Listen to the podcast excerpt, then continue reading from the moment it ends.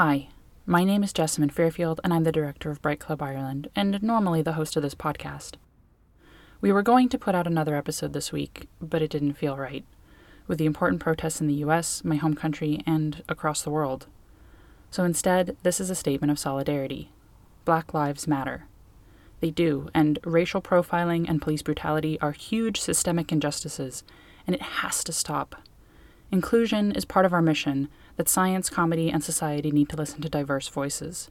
Public engagement only makes sense if you are working with every public, not just the ones that look like you.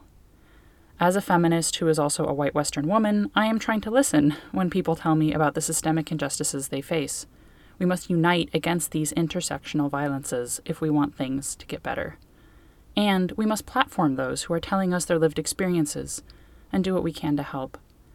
Systemic change in institutions and societies is hard but necessary. So stay righteous, keep fighting injustice, and we'll be back next week.